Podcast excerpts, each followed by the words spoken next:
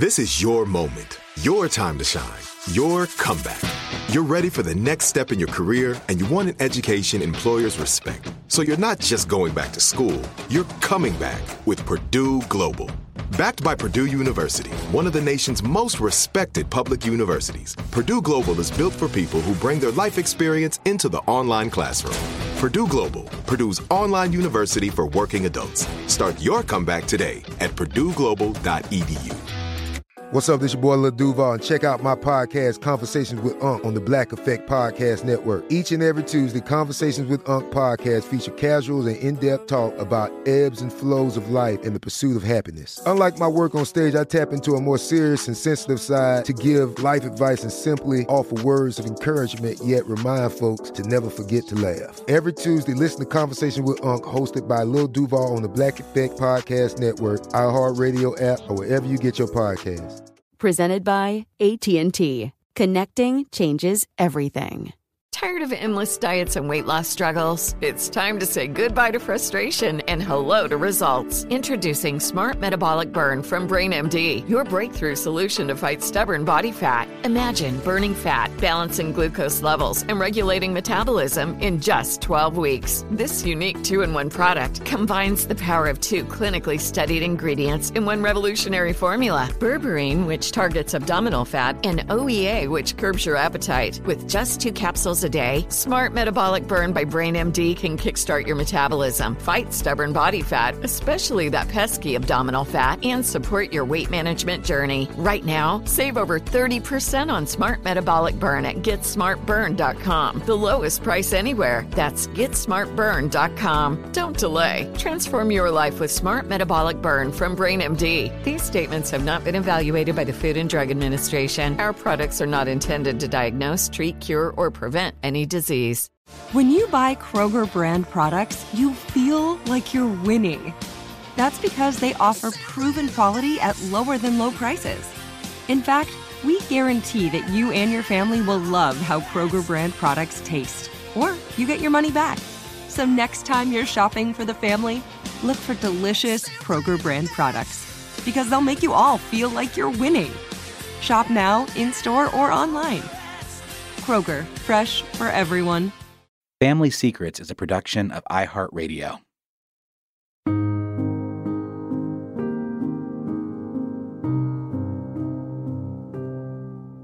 That was it. The anticlimax of my whole parented life. Mom reacted as expected. She kicked her mistake under the couch and kept moving. If I wanted to keep a parent, I needed to forgive and accept her as she was a 60 year old woman with an enormous capacity to love in the present, but never reconcile the past. I cut my losses and moved forward. That's Nicole J. Georges. Nicole is an illustrator, writer, zinester, podcaster, and educator. She's also the author of the graphic memoir Calling Dr. Laura, a story about discovering a secret hidden from her all her life that had to do with the bedrock of her identity.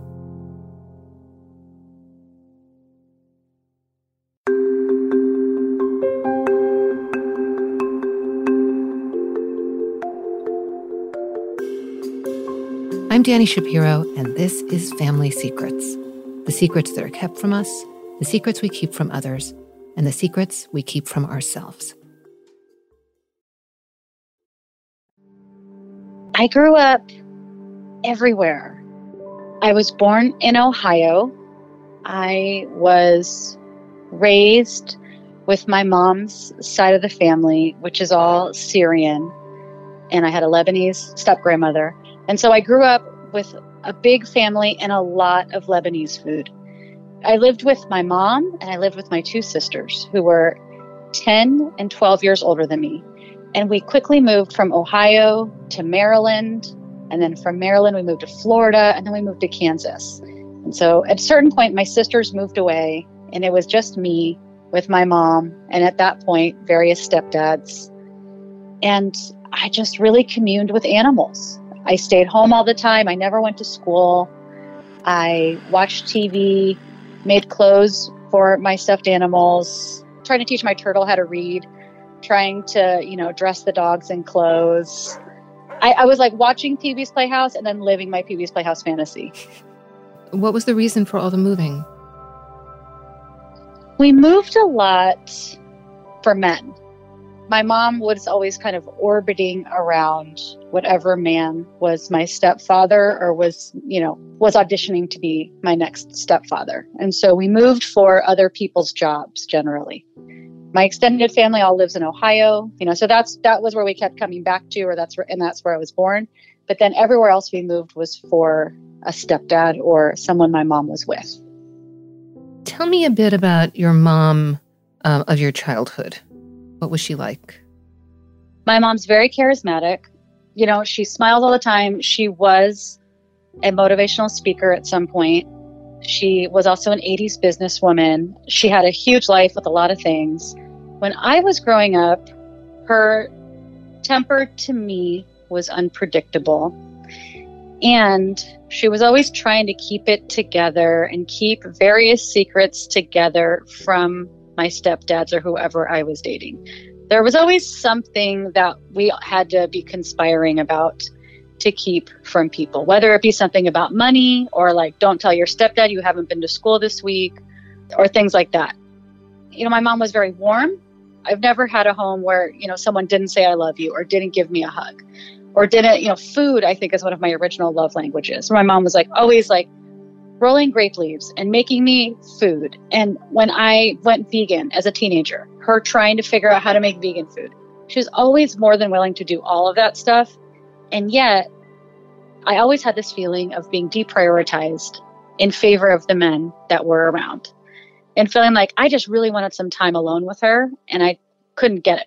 Her dance card was full when she would ask you to keep her secrets or you know not tell the truth in the service of of some kind of secret was it an attempt to kind of i don't know bond with you like you and she were this team what do you think that was absolutely we were co-conspirators we were a team there was some kind of the thing of, you know, us together. It was almost like we were embattled, like us together against fill in the blank.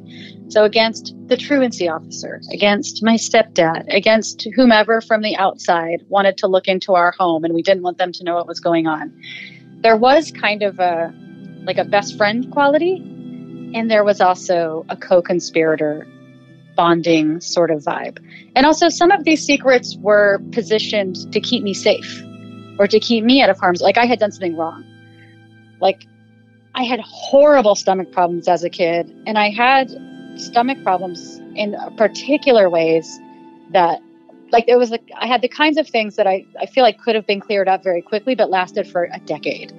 And I never went to school and so my mom would basically be like, Okay, well well since you didn't go to school all week, we have to hide this from your stepdad so you don't get in trouble or just it was like I had to keep myself a secret. I had to keep, you know, the fact that I was like soiling myself secret, or the fact that this problem was happening secret. I had to keep like the financial situation of our home secret. There was just a lot of things to keep track of. It isn't until Nicole is an adult that she comes to realize that there is a term, a true medical definition for the crushing symptoms that plagued her as a child encopresis which is often caused by emotional distress or separation anxiety.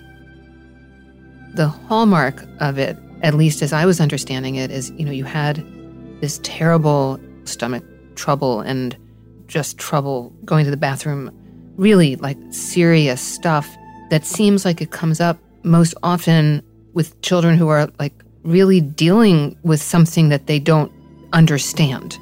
I don't mean the physical part, I mean the psychological and emotional part. Like there's something about what's going on that's just hidden. And I don't know. I mean, does that make sense to you? Yeah, it makes perfect sense. Yeah. It feels like, you know, as far as I can tell, and from researching it and being in therapy for a very long time and talking to people, it feels like either, you know, something, it seems like a psychological problem. And it was being treated like a physical problem. It was being treated unreliably, so we would never see the same doctor twice. It was treated unreliably as a physical problem or a failing on my part. Like, why don't you just go to the bathroom? But I think it was a psychological issue that started happening when I was a toddler. Mm-hmm. I mean, it interests me in terms of the subject of this podcast, too, because there's so much that I think happens to children when something really significant is being kept from them uh, and they don't know it. You know, they don't, I, I shouldn't say they, I should say we. You know, we, we don't know it, but yet it's kind of in the air all around us, like some sort of like invisible poisonous gas. And when that happens and there's no explanation for it, the child, even like really young children, just start feeling like there must be something really, really wrong with them and they turn it against themselves. And mm-hmm. that's like, it's one of the most toxic elements of a secret being withheld. Mm-hmm. Tell me also a little bit about your relationship with your two much older sisters, like both when you were a child and then once they left home and you were left to fend kind of for yourself with your mom and they were out of the house by the time you were, you know, what, like eight years old? Yeah, my sisters went to college when I was six and then when I was eight. My middle sister, Meg, she pretty much raised me. It was kind of like my sisters had like a teen pregnancy. When my mom had me, she was very preoccupied with other things. And so my sister, who was 10 years older than me, ended up you know, taking me to the grocery store with her, picking me up from school, making sure I brushed my teeth, putting me to bed. She was entirely responsible for me, more or less. And my mom kind of drilled into her that she was a big drag and drilled into me like i i just my mom would let me do whatever i wanted so if i wanted to eat a bunch of candy if i threw a fit if i was being a brat about something my mom would be like oh god just give it to her Ugh, who wants to hear that but my sister Meg was the one that had to be kind of the uptight one and be like, no, this is here's structure, here's rules, here's boundaries. And so when my sisters left, it was devastating. It's actually something I'm still processing in therapy is how heartbroken I was when my oldest sister Liz went to college and when my middle sister Meg went to college. And Meg had to be both of them had to be convinced to go to college. They both had survivor's guilt and Meg in particular almost didn't go to college because she didn't want to leave me behind. Because I, was, you know, at the time I had a pretty horrible stepdad who was emotion, who was abusive to my mom, and my sister just couldn't bear to, as my guardian, my longtime guardian, she couldn't bear to leave me there. But somebody convinced her that she needed to save herself. How many stepdads did you have in all? you know, I only had I had two stepdads. From what I can put together, my mom left my dad to date a Saudi Arabian prince. They did not get married. He was around for a couple years with his entourage. And then she, whenever he left, I had a stepdad in Florida, and then I had a stepdad directly after that, who my mom is still with to this day. Where was your father? What had happened to him? It was my understanding that he had died of colon cancer when I was a baby. And this kind of got fleshed out by my mom over the years that he died when I was a year and a half old he was 33 years old, and it was very sad. But, side note, he was a con man, and he was very funny, and he came from maybe a, a bad home. So, those are all the things I knew. So, every time as a kid, when I had stomach problems and I would go see a gastroenterologist, I would lead with that. My mom wouldn't say it, but I would be like, oh, and by the way, yeah, my dad died of colon cancer. As like a, you know, an eight year old, be like, maybe that's what's wrong with me. That was my understanding for a very long time. And your much older sisters also back that story up. Yes. My sisters and my mom backed that story up. And essentially, people just really didn't talk about him. My mom once mentioned we were in a vintage store and she grabbed like a black hat with a veil and said, I wore a hat just like this to your dad's funeral. It was so sad. I think she was just freestyling there. And um, no one in my family ever mentioned my dad ever. There was one time I can remember in my entire life where anyone else mentioned him, and it was an old woman at my grandfather's birthday party, like his 90th birthday party. And she came up to me and she said, "Oh, you're you're David's daughter." And I had not even heard his name come out of a different person's mouth aside from my mom pretty much ever. And so I was fascinated and she quickly got shooed away from me. We'll be right back.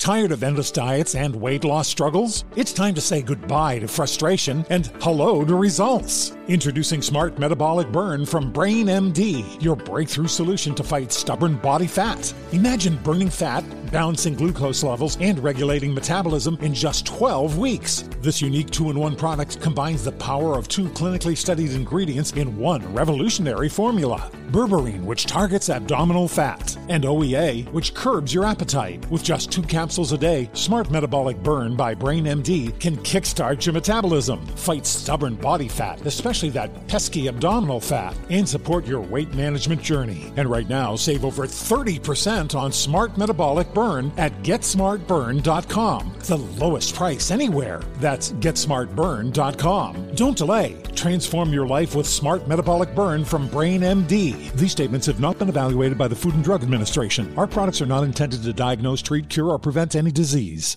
This is it. Your moment. This is your time to make your comeback with Purdue Global. When you come back with a Purdue Global degree, you create opportunity for yourself, your family, and your future. It's a degree you can be proud of, a degree that employers will trust and respect. Purdue Global offers working adults like you over 175 flexible degree programs to meet your specific career goals. These include associate, bachelor's, master's, and doctoral degrees and certificates. Purdue Global degree programs range from nursing to business to communication and more. Whatever your interest, we have the degree that will move you forward. You have the knowledge, you have the experience. Now it's time to get credit for the work you've done and earn the recognition you deserve with Purdue Global. Purdue's online university for working adults. You know you're worth it. We do too. So don't wait another second to get the degree that will take your career to the next level. Start your comeback today at purdueglobal.edu. Hi, I'm Cindy Crawford, and I'm the founder of Meaningful Beauty. When Dr. Sebagh and I decided to do a skincare line together, he said to me, We are going to give women meaningful beauty. And I said, That's exactly right. We want to give women meaningful beauty, which means each and every product is meaningful. It has a, a reason to exist, it's efficacious. You're going to get results. And then you just go out and live your life. Meaningful Beauty. Confidence is beautiful. Learn more at meaningfulbeauty.com. Are you on the hunt for a new home this spring, but don't know where to start? Fischer Homes is your solution. Your new home should reflect you from the front door to the kitchen and even your outdoor space. Start your journey by selecting your ideal home site, like in a cul de sac or that's tree lined, and then choose from a variety of expertly designed floor plans. Bring it all together at our Lifestyle Design Center. Let Fischer Homes be your new home solution this spring and start making memories at FischerHomes.com.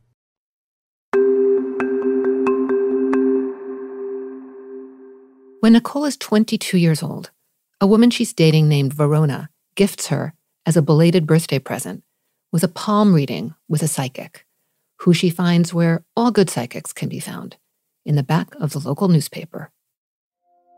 I went to the palm reader and she said, You don't get along with your mother. I can tell from your hand.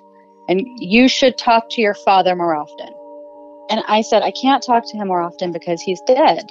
And she said, Maybe the man you think is your father is dead, but your real father is very much alive. And everything else she had said had been such nonsense. She had said so many things about me marrying an older man and having three pregnancies but two children. And she said all this stuff that seemed fantastical, like you would imagine. And then she said this thing, and it just rung a bell that I couldn't unring all the pieces, all the things that I had worked so hard my life to kind of try and figure out like, why is everyone kind of looking at each other over my heads? Why is everyone talking around something? Is there something wrong with me? There were so many things that I had supposed that it was that people weren't telling me that this palm reader saying this, it felt entirely plausible. Like it was crystal clear that I was like, this is very possible. Yeah, that's such an amazing that's such an amazing thing, right? Like there was you know, you grew up in a house where there were all of these secrets, but they were like secrets in a minor key. They were not big, gigantic secrets. They were don't tell your stepfather this or tell the truant officer that, or they were not like the secret and and then suddenly now there's this possibility that I guess really only occurs to you for the first time. I mean, why would one ever have the thought, you know, maybe my father, who I've been told died of colon cancer when I was a year and a half old, is really alive? You wouldn't have that thought because we believe what we're told as children, then that forms our identity. Like those just become the tent poles and the pillars of the way that we grow up. And we sort of form ourselves around that, even if it doesn't really make sense. The fortune teller also tells you to not tell anyone, to keep it to yourself, right? Mm-hmm. She said, Yeah, whatever I tell you in this room, it's nothing personal, and you need to keep it to yourself for 24 hours.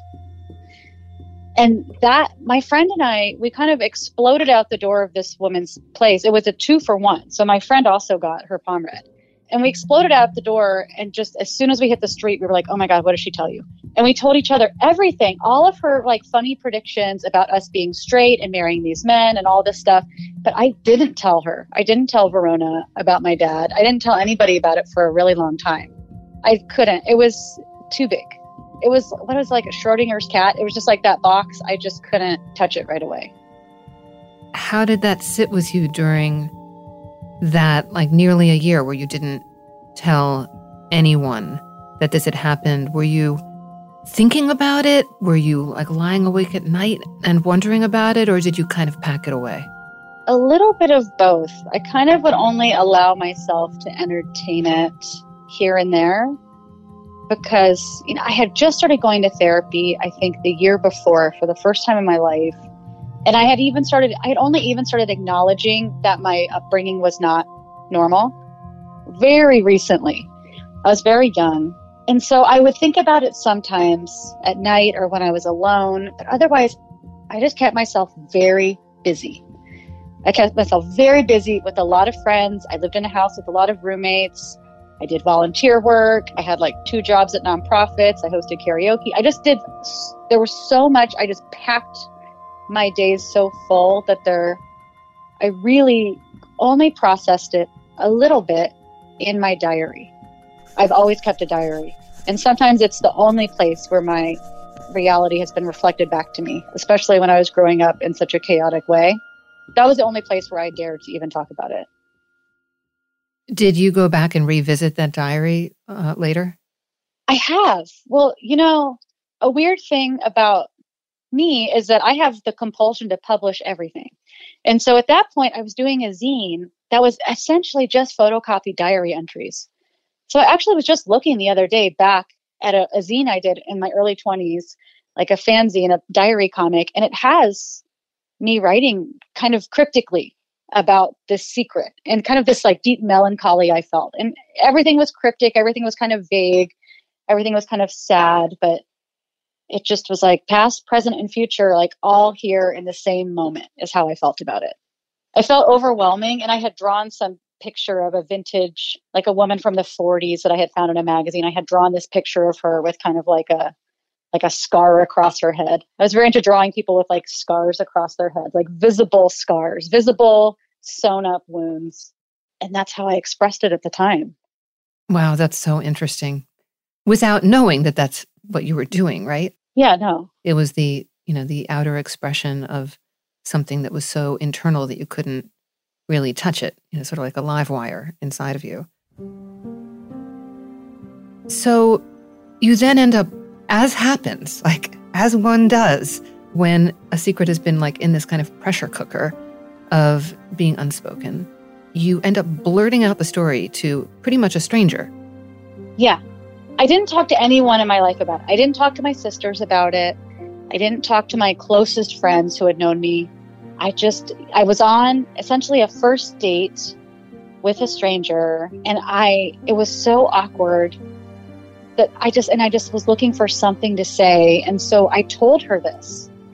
I said, Oh, you know, I have a crazy story. A palm reader told me my dad was alive when I've been told he was dead my whole life. And she was like, What? I feel like I told her almost to avoid emotional accountability because it's the kind of thing, if I told one of my friends, they would pause and reflect back how hard that must be. And I would have to have a feeling and be very vulnerable. And so it was telling a stranger who doesn't have that relationship or reflection of you. There was something about it that felt like I was I don't know if it if I was I was almost removed from it. Like trying to use it as like a parlor trick instead of a very deep, sad possibility. So how how long is it then before you end up approaching one of your sisters and asking, you know, so is dad really dead? Um, it was a, at least another year, I think. So that person and I ended up dating seriously, and she kept urging me to ask about it. She was holding me accountable to ask about it and to think about it. And that, you know, maybe it was something I should consider finding out if it was nagging at me, that it might be true, which it was. And so I asked my sister, I asked my oldest sister, Liz. She had been kind of cryptically telling my girlfriend that she had something she really wanted to tell me and that she loved me a lot. This was happening simultaneously. She didn't know that I knew, but she was like, I love Nicole so much. I have something I really need to tell her. And it was giving me a lot of anxiety. And so I really just, I blurted it out. I went to visit her in San Francisco on tour with my band. And after our show, you know, it was probably like 12:30 in the morning and I had like one sip of one beer and was like, "Oh, so is my dad really dead?" And she just immediately broke and was like, "No. No, he's not." And she immediately just dissolved into tears and was like, "I'm so sorry. I, you know, please don't hate me. I've always wanted to tell you." And I, you know, I it really never crossed my mind to hate my sisters. It had crossed my mind to hate my mom over the secret. But I knew that they were hostages, basically, to my mom's reality, just like I was. And it was so hard to see how much pain the secret had caused them to keep all this time. What did it feel like at that moment to have that confirmation? It was really overwhelming. I mean, every step of this process has just completely um, like overwhelmed my nervous system. I felt very sad for my sisters. And I felt it kind of just blew my mind that it was true. And I think on some level I knew it was true, or else I wouldn't have asked. But I think part of the reason it felt overwhelming is because there wasn't a place in my household for that kind of emotional, raw vulnerability and honesty. That wasn't how our house was where we grew up. And so it was really we were both very vulnerable with each other for my whole life. So us just communing in this way felt very particular. Well, I think it's also being an unwilling secret keeper is its own kind of hell. I can only imagine. Because now, as an adult, anytime I have a secret from somebody, any kind of secret, it, even if I only keep it for 10 minutes, it will give me a migraine. It will tear me, it will eat me up. It makes me so uncomfortable. So to think about like my sister Meg being 10 years old or 11 and a half, you know, raising an infant and then having your mother implicate you in this secret and having to hold it for your whole life from somebody who you care about that much. Eh, I feel devastated for both of them that they had their child, that piece of their childhoods and that ability to bond with me taken away. Regular listeners of this podcast know that trauma lives in the body. Just listen to my bonus episodes with Dr. Bessel van der Kolk and Dr. Rachel Yehuda, for starters. Seriously, if you haven't listened to those, I hope you will. Trauma lodges itself within us and becomes, in a very real physical sense, like a slumbering giant. In her graphic memoir, calling Dr. Laura. Nicole illustrates this with the story of fainting goat syndrome. Yes, you heard that right. You've probably heard of fight or flight as a response to a fearful situation. Well, there's also freeze, and there is apparently faint, and it's not just for goats. There's something that I call fainting goat syndrome. And I've heard some other people call it this too, but basically, there's this kind of goat where if they get scared or overwhelmed, like if a predator is coming at them, they will freeze up. Their bodies will completely freeze up and they'll have a temporary paralysis and just fall over. And so they're called fainting goats. And I felt like I had this anytime somebody wanted to process, or lesbian process, as I call it, basically just sitting down and talking about our feelings, talking about hard feelings. It was so overwhelming to me that I would get so tired and just fall asleep. And as a kid, my mom would joke, she'd be like, "Oh, my little narcoleptic," because I would, I would just fall asleep all the time. I would fall asleep in the car. I would fall asleep during a hard conversation. I would just, it overwhelmed my whole body. And so around this time, when I was dealing with this with my sister and with my partner at the time, I would sometimes get so overwhelmed by all the information, I would just start kind of nodding off or getting very drowsy. That's something I've outgrown with time. I mean, it just is a it's a it's been a practice of getting used to being vulnerable, saying my feelings, understanding that like criticism isn't the worst thing in the world and that being accountable is okay. But it's been a long it's been a long road. Well, and it seems like you learned that sort of at your mother's feet. You know, you, you describe what it was like to ever have any kind of confrontation with your mother or fight with your mother. And you didn't grow up learning that it was okay to be emotionally vulnerable. Absolutely not. I mean, I I learned to come at any kind of confrontation or uncomfortable conversation to get in a defensive crouch, to be just like all horns and thorns and just like claws out, like, oh, everyone defend themselves. Because, and I mean, also, when I grew up, if there was a vulnerable conversation, if there was a conversation with my mom that took a turn, her outsized responses or anger or name calling were so unpredictable that I think it, you know, I, I, feel like my brain was always trying to find an order to it or a reason and being like, oh, well, maybe if she just understands that I didn't mean to hurt her, or maybe this, or I'm not quite sure what set her off. My brain would be working so fast trying to find reason and order to the chaos that was in front of me that I think it just overwhelmed my whole system. And it, it wasn't a place where I could take vulnerable, soft feelings and get any kind of have anybody emotionally meet me there or reflect back to me like, oh, that seems really hard. Or I'm so sorry that happened. You know, it wasn't that. It was either like, somebody hurt you, now they're our enemy. Or I hurt you, no, I didn't. I'll give you something to cry about. why are you crying? Like I got I got the very soothing, I'll give you something to cry about. That's kind of how I, my feelings were held when I was young. So Nicole is understandably terrified and resistant about the idea of confronting her mother. It's nearing the holidays, and her mother's spidey sense kicks into gear. She starts calling more than usual, stalking Nicole. The more Nicole keeps her at a distance, the more her mother pursues. Nicole is also hiding from her mother the fact that her roommate, a woman named Radar, is actually her girlfriend. It's around this time that Nicole decides to reach out to Dr. Laura. Yes, that Dr. Laura, the famous radio personality known for doling out harsh advice. Nicole's mom has been a fan of Dr. Laura's for many years, and Nicole grew up stuck in the car listening to her. So it seems somehow logical that she, a left leaning lesbian who has recently learned that she's been lied to all her life about her dad, call the conservative super hetero radio shrink, whose MO is just plain mean. It's strange. I I didn't think about my mom hearing the episode. I thought if she did hear the episode, It was a little bit like I was like an edge walker or something. I didn't imagine she was going to hear the episode because she had decided at some point that Dr. Laura was too mean and had stopped listening to her.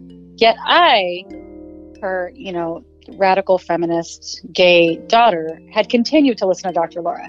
So I didn't think my mom would listen to it, but I did think if she did, Dr. Laura felt like an adult in the room. It felt like a different adult giving a perspective on something. I started listening to Dr. Laura with my mom, and I thought she, I also thought she was mean. I was like, who is this evil woman yelling at people? And then something turned, and I, you know, it kind of went from me turning off the radio to um, suffering through it to then actually preferring it. And I, I liked I liked the formulaic quality, and I like somebody who just feels like there's a plan for life and they know what to do, and they know what to tell you to do. That there's ba- like a lot of boundaries. She doesn't like the word boundaries, Dr. Laura, but she is like nothing but rules. She loves rules. And I realized at some point that actually I appreciated that she was telling people to choose their children over themselves or over their romantic relationships. And so I, at some point, started, I just, I think that I really enjoyed that element. You know, there's so many other parts. I'm so used to the, the, I don't know if it's cognitive dissonance or what, but you know, growing up as like a gay radical feminist in a home where my mom had just converted to Catholicism. And there were so many things about her that didn't align with me. There were so many things I had to take with a grain of salt at all times that I was used to that grain of salt. And I just applied it to Dr. Laura, where I was like, okay, she's very pro life. She's very anti feminist. She has questionable views about gay people. However, I appreciate that she's yelling at these people to choose their children. Yeah, because your mother did not choose you. I didn't feel chosen, no. So you call Dr. Laura, you're actually thinking of what pseudonym you're going to use, and then you just use your real name. yeah, I was I was practicing in my head. I was like, "Are you going to say your name's Amber? You're like, you're 22. You're, you know, your name's Stacy. You live in Palm Springs." And I just was like, "Oh, Nicole, Nicole. Here's my exact age. Here's exactly where I live." I froze and I was like, uh, my name's Nicole. And then I just compulsively honest and just rattled off my story. And Dr. Laura got mad at me, even though I tried to follow the rules. That I know she doesn't want too many details. She wanted to know why I was mad at my mom for keeping this man from me who probably could have found me if he wanted to anyway. So that was Dr. Laura's main takeaway. Oh, yeah. She said, You've suffered enough. Go have Christmas. She basically said that my mom had created stability for me today, and I should appreciate that instead of bringing up the past and messing it all up. We'll be back in a moment with more family secrets.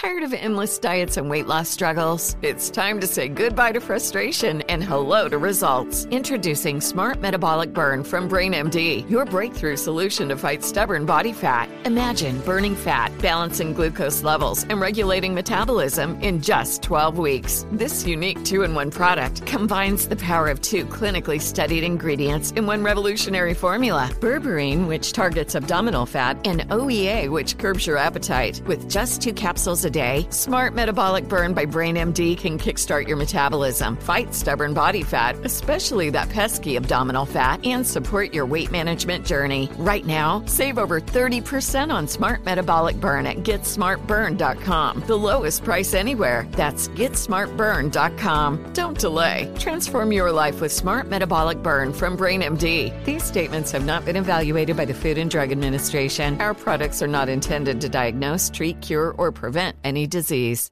This is it. Your moment. This is your time to make your comeback with Purdue Global.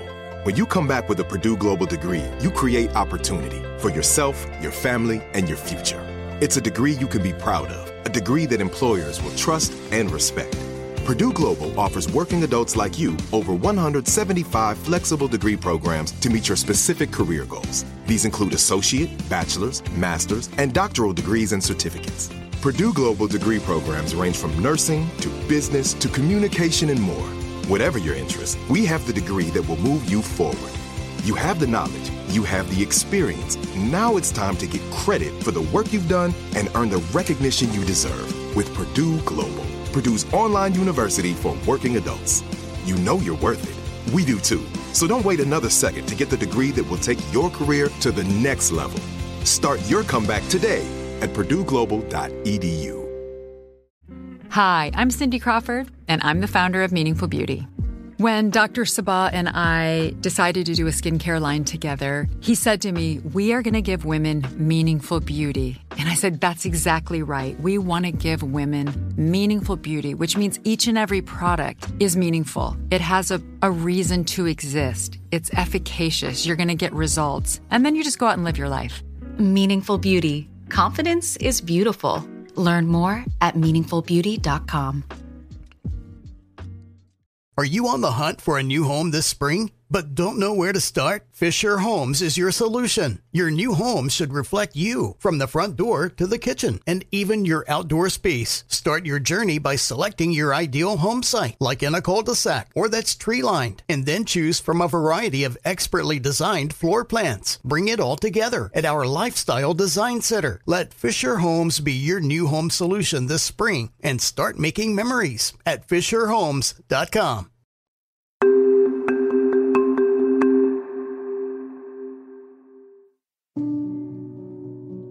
Nicole goes home and heeds Dr. Laura's advice. She doesn't talk to her mom about any of it. Not the massive lie about her dad, not the fact of her sexuality, none of the secrets. Meanwhile, Radar has made her promise that she'd confront her mom by saying, all in one go, I'm gay. Who's my dad? I decided to stay closeted, and I just had an incredible migraine the whole time. You know, my mom at by this point had reached some stability with my, you know, she had been with my current stepdad for many years. They had the same house that I was in from high school forward. She really, you know, she set up the guest room. She put her dogs in jingle bell collars. She made me all my favorite foods. She was really trying to host me. And I grew up feeling an allegiance to her that she instilled in me. So it felt like anything, it felt like a little bit like, don't go against the family. It felt like a betrayal. I felt like not telling her I knew this information and actually me even discovering her secret felt like I had somehow betrayed her or I was feeling shame. Instead of me being like, oh, this is someone's going to be accountable to me, it just was like me feeling like I had betrayed her. And then I was like, and now I have this secret that I'm gay and I can't tell her and it's going to disappoint her and everything's going to disappoint her or betray her. And you also had the additional pressure of the fact that you knew that Radar was going to be really pissed if you came home and you hadn't told your mother the truth, particularly about being gay. Yeah, it was, you know, Radar is somebody who had come out really young and who was butch in a way where she couldn't hide that she was gay. And so it felt to her like a betrayal to our relationship and also like me using a kind of privilege as a betrayal to her to like go and just, you know, pass as a straight person and pretend like she was my roommate and pretend like this whole life we had built together with like too many dogs in a band, in a house. You know, we were partnered. And to pretend like that person was my roommate felt like a betrayal to her. She's somebody who had no choice but to live in her honesty, and she was seeing me make a different choice. Nicole returns home, back to her life with Radar. All the unsaid words and feelings still stuck inside of her. What's more, now her romantic relationship is on the rocks. So I came home from Kansas, and shortly thereafter, you know, I I had kind of been able to get away with not thinking about the dad issue because I had built a chosen family. You know, as a queer person and a person who came from a fraught household, I had a lot of stock in chosen family and my community, my artistic community, and then my relationships with my queer friends and with my partner. And when I got home, I found out pretty soon after that my partner Radar had been cheating on me and then replaced me in our band with someone that she had been cheating on me with. And so it all at once, it was like my chosen family of the person who I lived with, who I had partnered with, whose dogs I had taken care of, who I let ruin my house. This person had left me. And not only that, she had implicated community members, like people who I trusted with my creative projects and friends of mine they knew about it or they were part of it. And it just, I felt like the rug was pulled out from under me and I hit what at that time was my complete rock bottom. And I just felt like I had nothing left to lose. Like I felt so low that it didn't matter to me what my mom said. I just already like the worst heartbreak I could possibly handle happened. And so I just was like, you know what? My mom was again aggressively wanting to come visit Portland. And I was like, all right, if this lady wants to come visit Portland so bad, she needs to know everything before she buys a ticket because I don't want her to buy a ticket under false pretenses. And so I just emailed her and I said, you know, Radar was not my roommate. She was my girlfriend. We were in love and now we're not. I'm very sad. And that's the secret I've been keeping from you. But I know that you have a secret too. I found out that my dad was alive. Nobody told me. I found out from a psychic. And um, I just want you to know that. And she didn't respond for a few days. But she later told me that she cried for three days and three nights. And her husband almost took her to the hospital because she couldn't stop crying. Which I don't I don't even know if that's a thing. But she finally wrote me back and I can't remember what she, she basically spun it as he was a bad guy and he abandoned you and I was protecting you. She basically said, I'm sorry you're heartbroken. And basically, you know, in, in her classic fashion of people becoming the enemy, then Radar became her enemy for breaking my heart. And she came to visit. And the way that my mom is, I had known that if I came to her with this, she would defend herself. She would get in that low defensive crouch and find a way to spin it so that she didn't have to acknowledge blame or that she had made this decision out of shame and then really had to stick with it for so long. And that's exactly what happened. So it was a rather anticlimactic series of events. You're, you know, you're finally coming out and telling your mother that you know about your father. Yeah, it was almost like I was telling her that I was bad. Like I had to steel myself. I had tried to say, like, you know, let's just clear the board and just start from scratch. And she was like, we are not equals. I am your mother. so we couldn't start from scratch. And it wasn't a moment in which I was parented. It was this anticlimactic moment where I had to kind of put on my old armor from when I was a kid and was vulnerable. Um, but now I was an adult and she was sitting in my living room and she was like, Yeah, I, he abandoned you. He didn't want you. But I'm essentially the hero because I did want you. And guess what? I'm not going to make a big deal out of you being gay. Basically, like she was like, I'm not going to abuse, emotionally abuse you for being a homosexual. So you're welcome.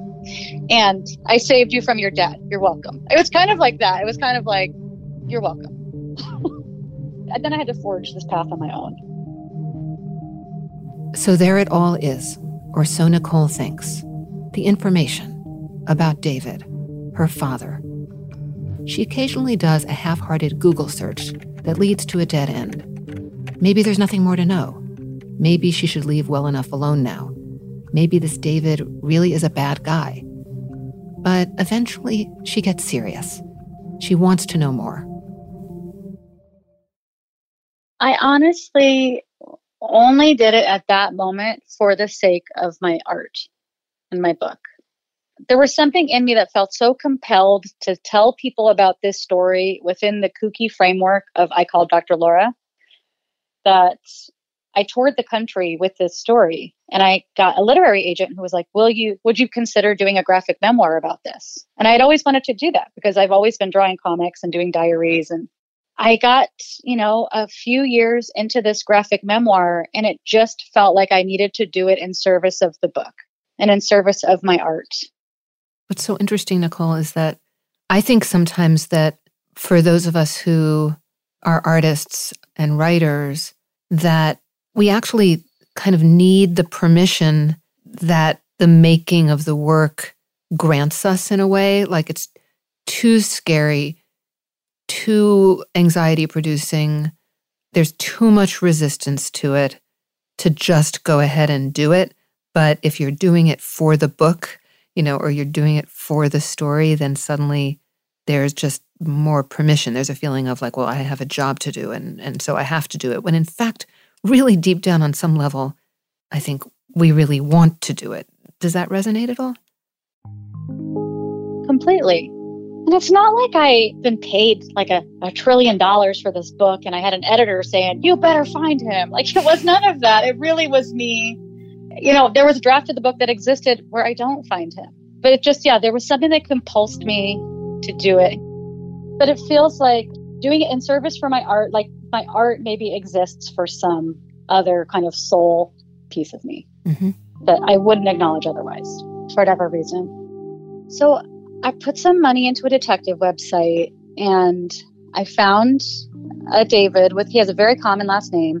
And I found him connected to my mom and then I saw him connected to another woman named Tina and some kids. And what my sister Meg had told me that he had a couple of sons named Brendan and Jason. So I went on Facebook again with this new information and I found Brendan and Jason and then I found my dad's name and I clicked on it, but the person was very young. The person looked like they were maybe like in their mid to late 20s. And he was very handsome, but he was connected to all these people I had seen on that detective website. I emailed him right away as soon as I found him. I just said, you know, this is probably going to sound crazy, but I think I might be your sister. Is your dad's name David? I was told he was dead my whole life. I found out he was alive through a psychic. And I just uh, wanted to know. I, I, think we might be related. And if you have any information, I would really love it. But um, if not, I understand. And he wrote me back right away. He wrote me back within a day and said, "Yeah, I, I did know David. I, you know, I did know him, and I actually have heard about you." He said he was heartbroken that your mom told him she was going to tell you that he was dead. And I said, "Oh, well, you know, you're talking about in the past tense. I heard he was a deadbeat. He must have left you too. Do you know if there's any way I can find him? You know, how long was he in your life?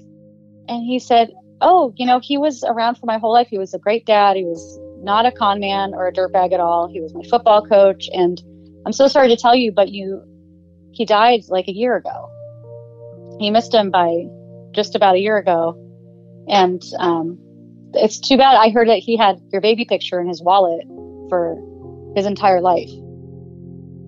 I felt the weight of my mom's secret hit me. I've been missing the point all this time because um, I just never really understood what a dad was for. But there was something about hearing that he wasn't a dirtbag and that he had always wanted to find me or that he had always thought about me. And I just felt the full implication of everything.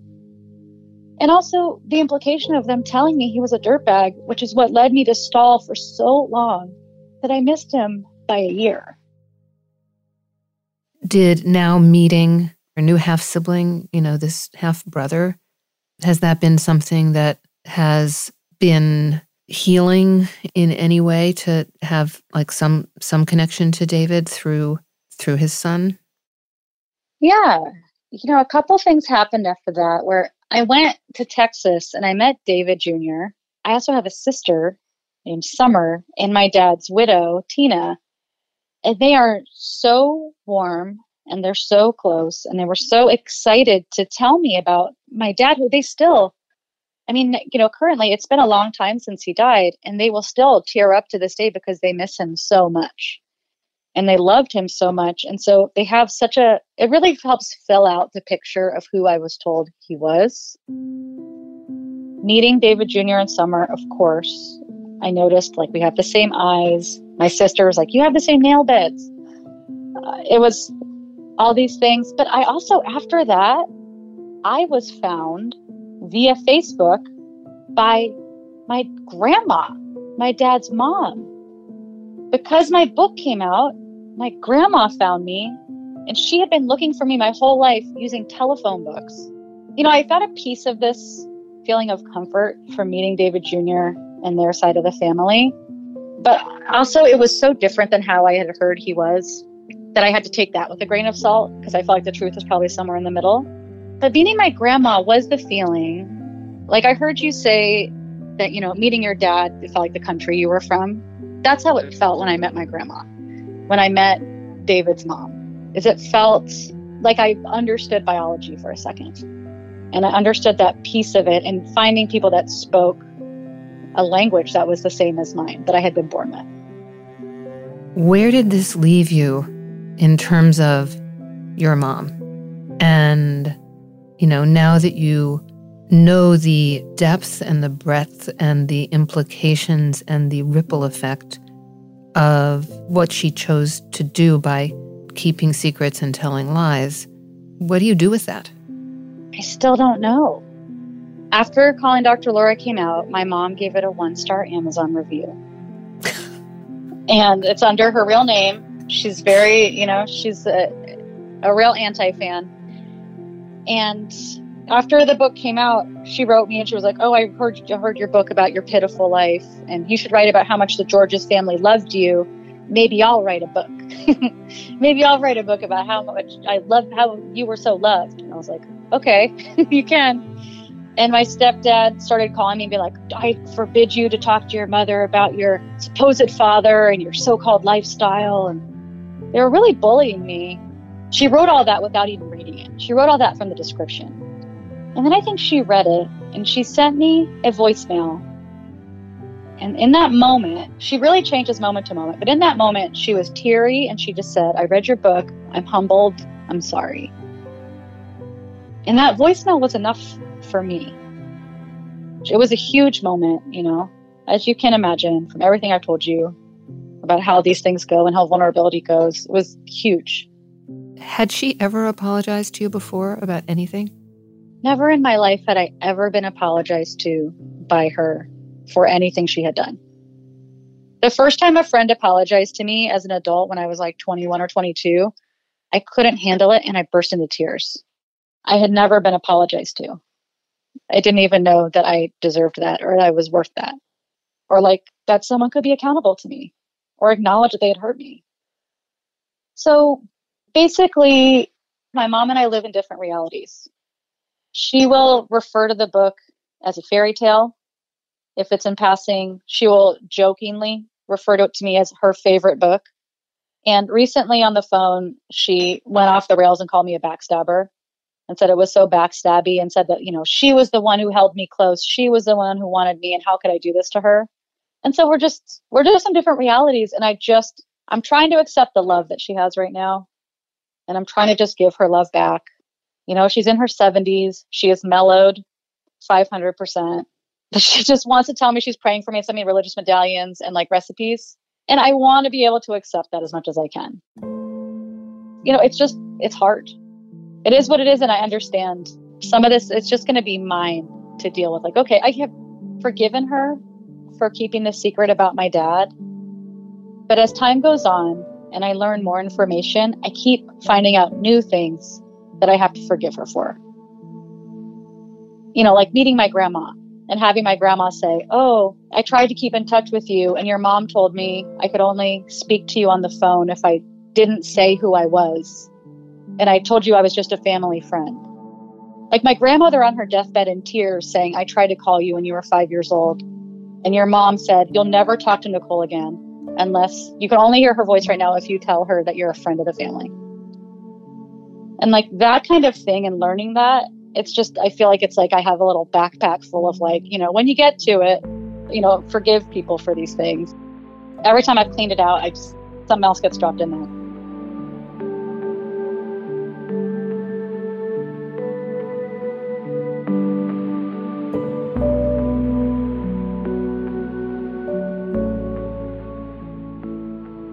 Family Secrets is a production of iHeartMedia.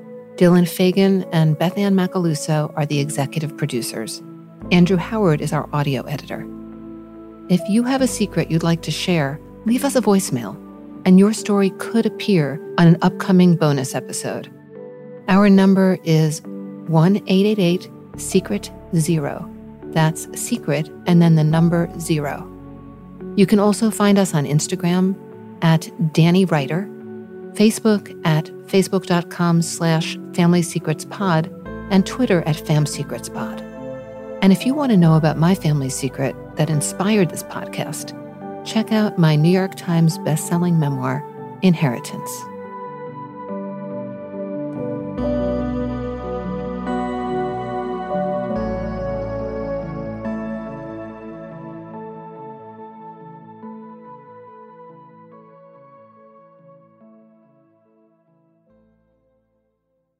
For more podcasts from iHeartRadio, visit the iHeartRadio app, Apple Podcasts, or wherever you listen to your favorite shows.